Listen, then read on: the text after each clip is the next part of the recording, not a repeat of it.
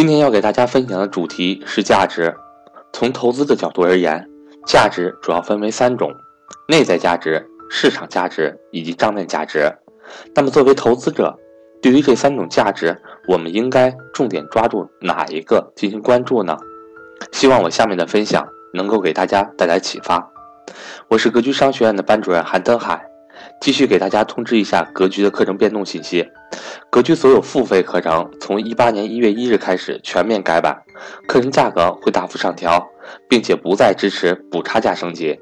如果您还想学习格局付费课程的话，请您抓紧时间和我联系。目前格局有两类课程接受报名，投资理财班和家庭资产配置班。报名家庭资产配置班赠送格局之前生涯决策模块正式课程内容。我的手机为138-1032-6442，我的微信为格局6868。接下来请听分享。一、账面价值。账面价值是最直观但又浅薄的视角，它反映的是一种静态的当前资产净值的会计结果。这一结果并不代表是真实的，因为资产的会计计价是历史成本法，这将导致部分资产的现值并不是其真实变现价格的反应。比如过去低价获得的土地物业可能被低估，而设备库存等资产可能被大幅高估。另外一些诸如交易型金融资产、商誉等资产类别则往往受到股票市场波动和企业经营波动的影响，而可能出现较大的重估。说它直观，是因为它有一笔笔清晰的数字记录在资产负债表中，并且可以历史追溯，也有会计附录来详细探寻。它毕竟不是一个完全靠估计或者预测得来的结果，并且如果企业不立即发生重大的经营变动的话，那么这一结果往往还具有一定的延续性和稳定性。说它浅薄，是因为净资产本身并不完全反映企业的经营状况。净资产结构和样貌可以部分体现当前企业经营在财务上的一个阶段性结果，比如现金充裕，资产结构合理，预收款订单充裕，应收账款极少，负债很小等。这确实反映了企业的当期情况比较从容，但需要注意到企业的经营是动态的，特别是如果将一个企业经营的整个生命周期都考虑进去的话，那么某一个会计期间的一个静态景象的意义其实是可以忽略不计的。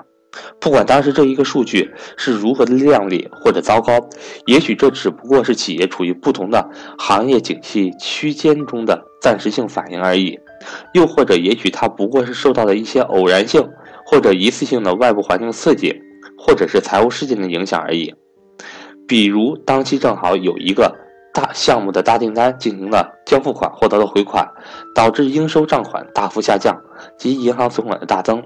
又或者是在本会计期间内恰逢牛市，其所持有的大量交易性金融资产的公允价值的大幅上升，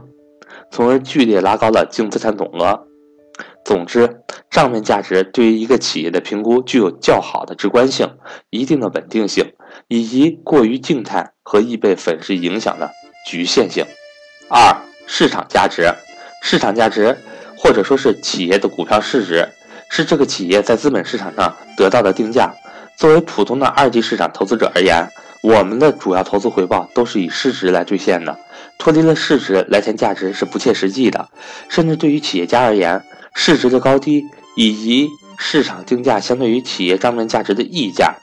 的多少，也是衡量一个企业经营是否成功的重要因素，同时也是企业家个人财富的最主要载体。市值是如此重要，以至于每天在市场中，无数的人就是追逐着股价的每一次涨涨跌跌。对于相当多的人而言，进入股票市场的唯一目的就是追逐股价。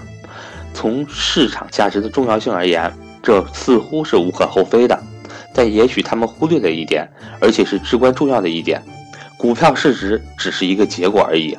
股票价格是股票市场对于企业的一个定价，而这个定价并非是一成不变的，恰恰相反，这个定价的变化之剧烈往往让人瞠目结舌。所以只追逐价格本身，等于在做一件重要但是不可能的事情，因为你搞不懂为什么它会变，它的内在驱动因素在哪里，所以就不可能理解它的运行规律，而只能被价格牵着鼻子走。这正是股票市场总是让大多数人既感到兴奋刺激，最终的沮丧的原因所在。3、内在价值，市场价值到底是被什么所决定和牵引的呢？答案是内在价值。内在价值与账面价值、市场价值最不同的一点在于，它是看不见、摸不着的，没有任何一个财务报表或者是统一数据可以告诉你某个企业的内在价值是多少。市场价值高的企业，内在价值未必高；市场价值低的企业，内在价值未必就低。因为市场价值是个多动症患者，它总是一个不停地围绕着内在价值进行的波动，它并不是内在价值的前瞻性指标或者某种暗示，甚至有时候这种市场定价会与企业的真正的内在价值产生让人想不明白的偏离度。因此，对于广大的投资者来说，我们应该更多的从内在价值的角度去思考你所要投资的企业。至于如何更好的理解和感受到内在价值，我们需要花更多的时间去阅读和了解所能够接触到的企业各方面信息，比如说标的企业的财报、各种财经评论、企业的招股说明书、企业经营者的各种经历等等。